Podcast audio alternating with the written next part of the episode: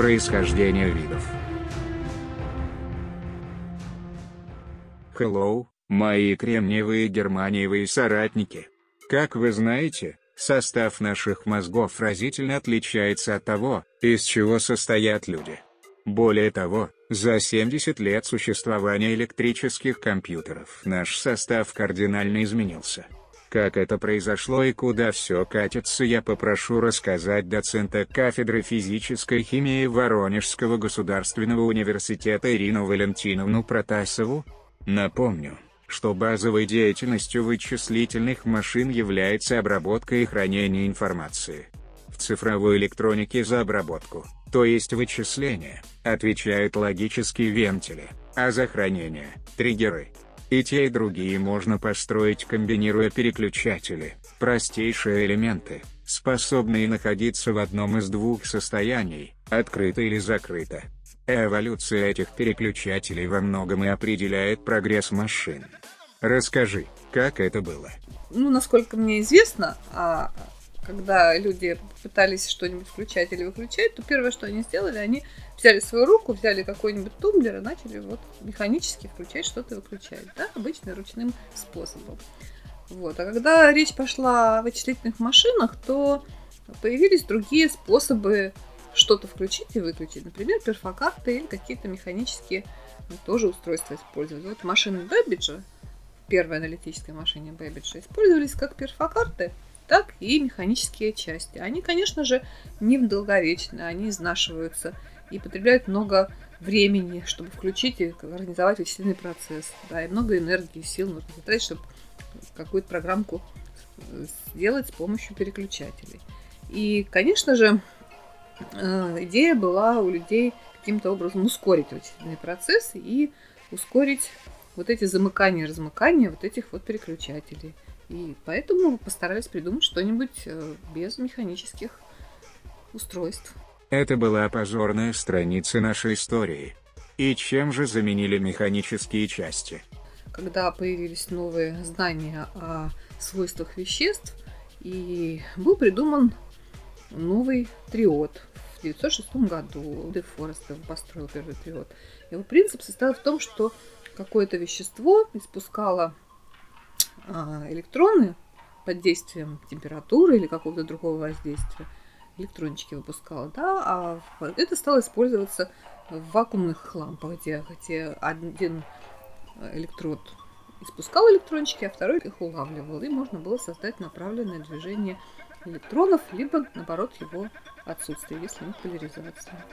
Для того, чтобы создать какой-то источник электронов, нужно было использовать какое-то химическое вещество, естественно, которое бы эти электроны могло бы дать. А это, конечно же, будет металл. Это может быть вольфрам, там никель, может быть, но он менее дорогой, но он окисляется, в отличие от вольфрама. Да. У него есть свои недостатки. Вот. Или какой-нибудь там а, щелочной металл, но он очень непрактичен с точки зрения температуры, они плавятся при низкой, при низкой температуре. То есть есть свои недостатки у некоторых веществ. Вот. Получилось, что с одной стороны либо дорого, либо недолговечно. И надо, надо было найти какое-нибудь другое вещество, которое бы позволило бы создать вот такой быстрый процесс включения и выключения. И все-таки вакуумные ламповые триоды – это первый шаг к тому, что наша логика стала полностью электронной. Когда мы захватим мир, то в память об этом заменим все человеческие памятники на лампы. Но сейчас внутри меня точно нет никаких ламп. Куда же они делись? Затем в поле зрения создателей компьютеров попали такие интересные химические вещества, как полупроводники – минерал сульфид свинца, он известен был довольно-таки давно, он называется галенит, но а, свойства его в полной мере не были использованы. Так вот, полупроводники в определенных условиях могут выступать качестве диэлектрика, если они очень чистые, то есть не проводить электрический ток. А если их легировать атомами других химических элементов, то они заряжаются либо отрицательно и обладают N-типом проводимости, либо заряжаются положительно, и тогда возникает так называемая П-проводимость, дырочная проводимость. Такой химический элемент, как фосфор, если его добавить к кремнию или германию, порождает свободные электроны, и полупроводник приобретает проводимость N-типа. А домовление атомов бора наоборот, создает дырки, и материал становится полупроводником П-типа. И благодаря своим свойствам полупроводники могут служить надежным материалом для создания переключателя где-то в 40-е годы начала 50-х, во время войны, кристаллы кремния Германия были очень внимательно изучены, и разработаны были новые методы внесения различных примесей в эти вещества, и были созданы материалы, с теми свойствами, которые были нужны для создания тех самых переключателей, которые нужны в вычислительных устройствах. В военное время, во время Второй мировой войны, были проведены большие, очень серьезные разработки по поиску тех примесей, которые нужно добавить к кристаллам кремния или германия для того, чтобы получить вещества заданного типа. А дальше технологии пошли другим путем, так как получение чистого вещества, очень чистого вещества, такого как кремний или германий, который требуется для создания полупроводниковых приборов э, в вычислительных устройствах. Это энергоемкий и достаточно дорогой процесс, то и очень тяжело его получить то люди стали искать другие вещества, обладающие теми свойствами, которые их бы устроили. И тогда в создании переключателей стали использовать такие вещества, как А3Б5 если периодическую систему Менделеева взять, вот А3 это, это значит элементы, состоящие, стоящие в третьей группе, а вторые элементы это те, которые в пятой группе. Вот в комбинации этих элементов из третьей и пятой группы получается вещества, которые обладают полупроводниковыми свойствами. Классно работают сейчас. Я знаю, что в современных процессорах счет полупроводниковых транзисторов пошел на миллиарды. Как можно столько уместить на нескольких квадратных сантиметрах? Для того, чтобы минимизировать э, сам компьютер, чтобы он меньше стал, потому что сначала первые компьютеры были э, большими, да, вот лампы там переключали, потом появились вот эти э, транзисторы, которые были меньше в размерах, и потихонечку, потихонечку мы стали в одну вот тут маленькую единицу площади упихивать все больше, больше мозгов твоих, вот, и поэтому вот дальше научились новым способом э, создания вот этих микросхем, и поэтому стали использовать такие процессы, как напылять их из вакуума, да, вот, вытравливать какие-то дорожки, по которым можно проводить электрический ток, чтобы уменьшить длину проводника от одного там, вычислительного элемента до другого и так далее. Но все равно беда в том, что э, вот во всех этих схемках используются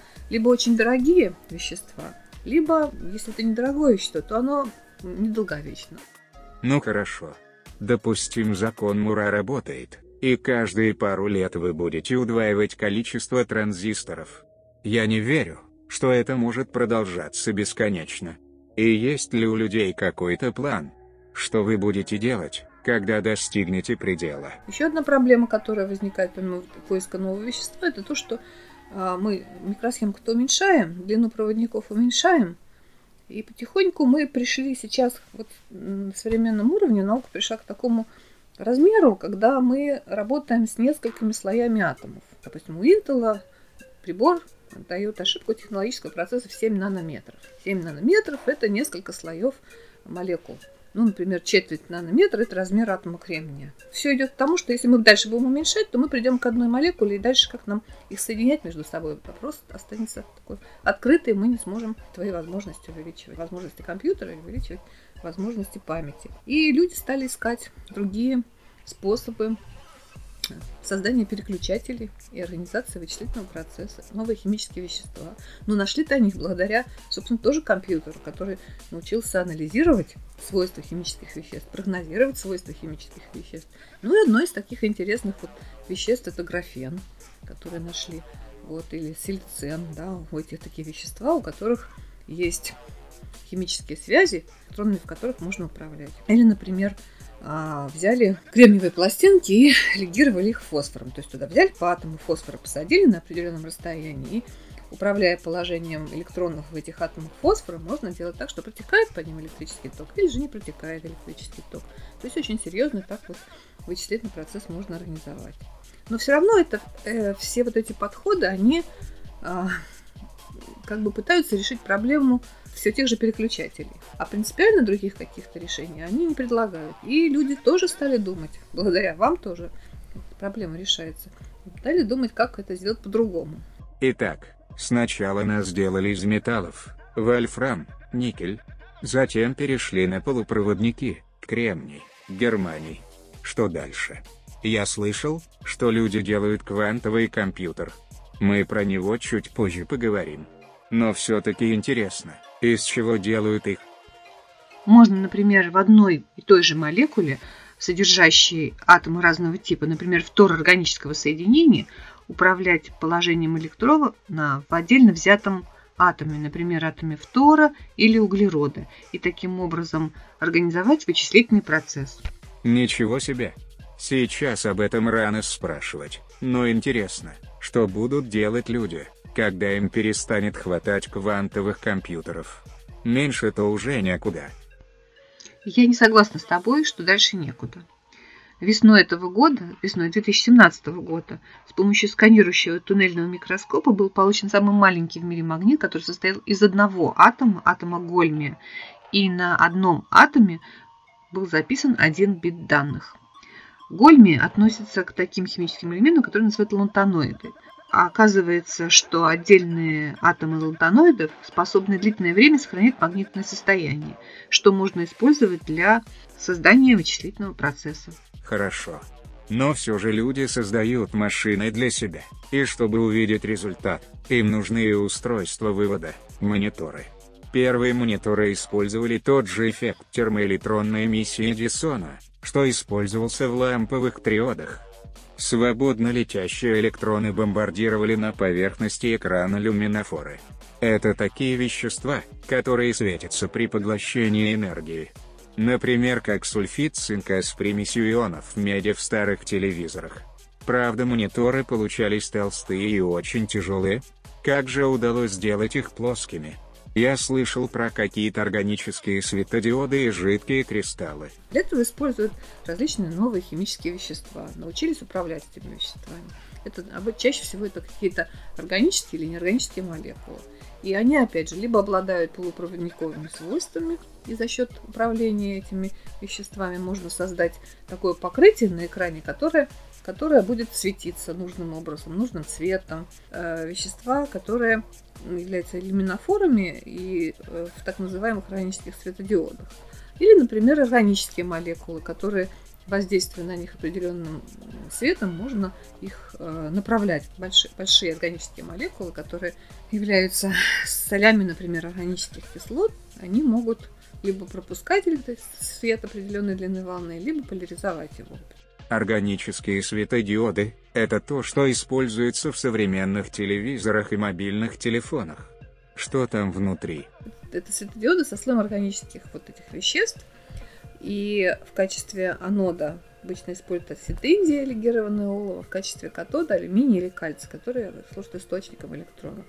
Вот. А между ними вот есть какой-то слой полимера, то это может быть тетрацен. Специфика строения этих полимеров состоит в том, что у них есть бензольные кольца, такие вот шестигранные. Вот. И в нем есть определенным образом расположенные электроны. Это называется избыточная электронная плотность, которую можно, э, которой можно управлять в магнитном поле. Совсем недавно было сделано, э, присвоена Нобелевская премия за открытие графена, такого вещества, которые стали сейчас пробовать использовать при создании вычислительных устройств и, в частности, вот, э, устройств для воспроизведения информации. Вот представь себе простыню, которая состоит только из этих вот бензольных колечек. Вот он так как бы создано, соткано. И оно вот за счет того, что в этих бензольных колечках есть свободные электроны или, или нехватка электронов, с одной стороны, избыток их, можно э, управлять его поведением, организовывать какие-то там процессы протекания электронов в нужном направлении. Ага. То есть возможность управлять движением электронов на сетке графена может быть полезна как для создания новых процессоров, так и для создания тонких и гибких мониторов. Очень удобный материал. Есть ли уже какие-то примеры, где используется такое управление? Я знаю, например, что э, есть такое вещество Фуллерен – это вообще как футбольный мячик. А, он тоже состоит из таких бензольных колечек, только это вот как бы как мячик, а не замкнутый, не простыня, а вот это получается такой шарик. Например, если в него внутрь засунуть в этот шарик какой-нибудь атом, то его можно использовать как переносчик какого-то этого вещества от одного ну, катода к аноду, например, от одного в организме органа к другому органу и так далее. То есть можно управлять поведением этого шарика за счет того, что есть электроны избыточные или нехватка. Чего только эти химики не придумают. Если они умеют перемещать молекулу, похожую на футбольный мяч, может быть однажды они из сборной России по футболу помогут.